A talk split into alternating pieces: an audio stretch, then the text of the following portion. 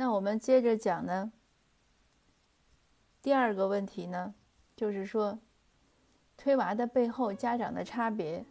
我刚才有讲，就是我们不同的心理去推，那你这个结果可能就不一样。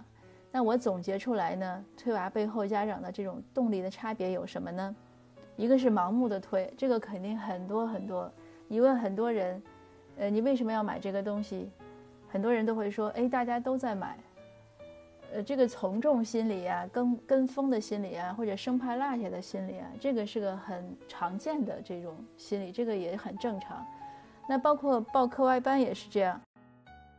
我想举个例子，大家可能都听过。如果有小孩问家长说：“呃，妈妈，你为什么要让我上这个班？”很多家长的回复可能是说：“哎，大家都在上，对不对？”很多人会说：“哎，大家都在上，哎，那你你也去试一下。”当然，其实有时候我也会跟小孩这样讲，我说大家都在上，你要不要试一试？因为大家都试的东西是不是会好呢？因为很多时候我们，尤其对一些事情不了解的时候，那当然就更怕信息遗漏。那这个当然跟风呢是一个比较容易不被遗漏的一个问题。但是你要注意，就是跟风呢也讲究一个节奏，对吧？你要是什么都跟，那也确实是很辛苦的。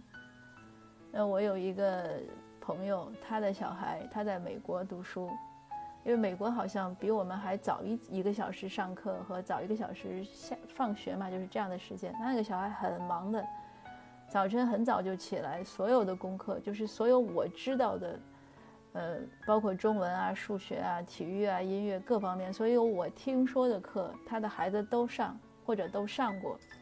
那这个就是有点累。在这儿呢，其实是分享另一个经验，是什么呢？就是你要时刻知道，人生没有十全十美，人生永远没有百分之百的好，永远没有十全十美。当你为一些事情，就是你想获得一些事情的时候呢，你必须要牺牲一些东西，你要付出一些东西。那对我们家长来说呢，我们这样培养孩子，给孩子报班儿，我们肯定付出的是自己的时间，还有。金钱这是一定的，那还有一些耐心呀、爱心呀这些事情，因为孩子在那儿练，你要在旁边坐着嘛，很多时候。但是同时，你知道小孩子他也要付出他的时间和精力，这个呢要提醒大家，尤其孩子小的时候，你一定让他保证睡眠，睡眠很重要，不要牺牲孩子的睡眠。尤其周末啊，什么他不上课的时候，他如果能睡到自然醒，你要让他睡到自然醒，至少一周有一天。为什么呢？因为人的人的整个的身体和大脑都是在睡眠的时候才能成长和修复。呃，尤其是大脑那个就是废物排出的时候，是那个脑积液要怎么样被被排出的时候，是一定要在睡眠的时候。那孩子的大脑呢，是在成长的过程中，所以他更需要大量的睡眠。那到了青春期也是这样，青春期尤其是我听说一些打冰球的孩子，这个当然不是听说了，我是看资料看到的。尤其一些打冰球的孩子起得比较早，他其实容易头疼，为什么呢？因为就是脑科学家认为主要是睡眠不够。所以如果你的小孩有的时候会莫名其妙的头疼，你会想一想他是不是睡眠不够，或者他比如说脾气突然急躁啊，或者怎么样，可能是睡眠的问题。那第二种推呢，就是南辕北辙的推，就比如说有的家长追求的是素质教育，结果呢，他给孩子呢报的那些班儿呀，都是就是知识填鸭型的班儿，或者呢，那个班儿本身没问题，人家也是从各种就是创造性啊、想象力啊这些地方来启发，家长自己急了，呃，我们有时候我也是这样，我有时候就经，尤其尤其是头几年的时候会这样，现在就已经淡然了。头几年的时候，经常会想，哎呦，这个一节课那么贵，对吧？那孩子到底学什么了？然后会有这样的想法。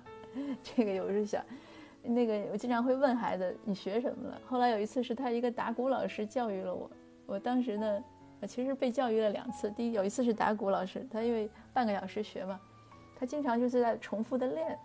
然后那我们孩子确实这个音乐方面也也不是很强，那个打了很好好久，那个级就过不去。那我当然有点急了，我就是想问老师，他这个比如说怎么突击一下呀，或者怎么样？然后那个老师就说，说你为什么着急让他过级呢？但是他这样的，他如果喜欢，他觉得舒服，就是 comfortable，他他就这样也可以啊。我一想也是，他说你孩子又不是要走这个专业的演奏道路，我想他说的对，因为小孩来说，他可能已经是很努力了，然后你催他，只能让他觉得没兴趣。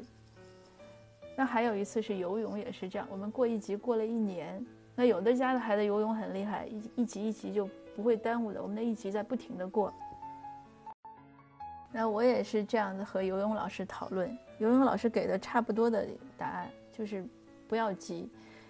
有所以有的现在当然孩子已经长大了，我我有会回顾，会回想，有些的时候孩子比如说他不愿意学了，他不喜欢了，或者他觉得自己不行了，其实是家长是我给的压力，所以有时候我也很抱歉。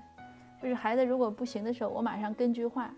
那孩我说完就说完了，孩子可能就会心里会有想，那下一次呢，他可能就不会那么答了，他就会给自己一个辩护，他甚至就说自己不喜欢。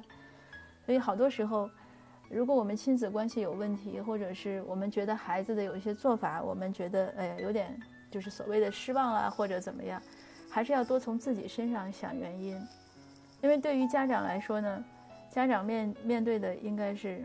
世界要比孩子的那个世界大得多，我们会想很多问题，包括经济啦、自己的工作啦、亲属关系啦、巴拉巴拉各方面。但是孩子呢，他眼里一个很重要的就是家长，所以家长的态度对他影响非常大。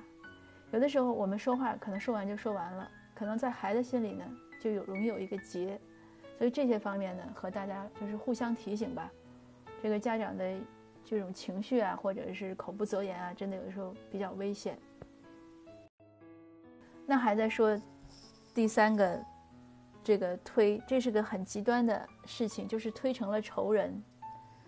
呃，我写过一个案件，大家也可能如果关注加拿大新闻呢，也会看到过安省的一个案件，他其实是越南裔的，呃，越南裔的华人。然后他很多这个几年以前的了，因为那个。妈妈对那个那个父母对孩子的那个关注非常强，而且其实从华裔的角度来说呢，他父母也没有做什么特别的事情，就是管得多，就是管他，要他学习好啊，怎么怎么样。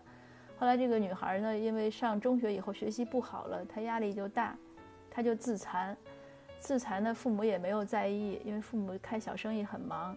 他后来一直到上高中学习不好，他甚至上大学他都是撒谎，他就没有被大学录取还是怎么样，但是他一直造假，然后他也不搬出去，像这边的孩子一般十八九岁就搬出去了，可是家人呢可能也没有让他搬。总而言之，就是我们说那句话，就是流来流去成冤家。后来他雇凶杀害他父母，其实那个时候他可能心理或者精神上已经有很严重的病变了，他已经不能自控了。但是这是个极端的案例。我身边也有一些，呃，读友跟我交流过，就是孩子尤其青春期，呃，非常就是和家长关系很不好。那我说为什么不好呢？那他就说主要是他管孩子。我说那你就不要管孩子，你不要给他那么多压力。那对家长来说呢，觉得不管怎么行的，你学习也不好，你要学坏怎么办？可是我说呢，如果你已经关系很很紧张了，孩子已经是抑郁了。你要放松一点，你总不希望他去自杀，对不对？有的时候，尤其小孩小的时候，我们很多家长都有这样的感觉，就是孩子一生病，我们好心疼，我们就想，哎呀，我什么都不要，我只要我的孩子健健康康。可是等孩子病一好，家长马上什么都要了，什么成绩啊、纪律啊，什么都不能少。所以好多时候，我们要调整自己的心理，这就是为什么我讲，家长要注意自己的这个。呃，心理这个诉求，那接下来呢，我们就讲讲马斯洛的这个心理需求。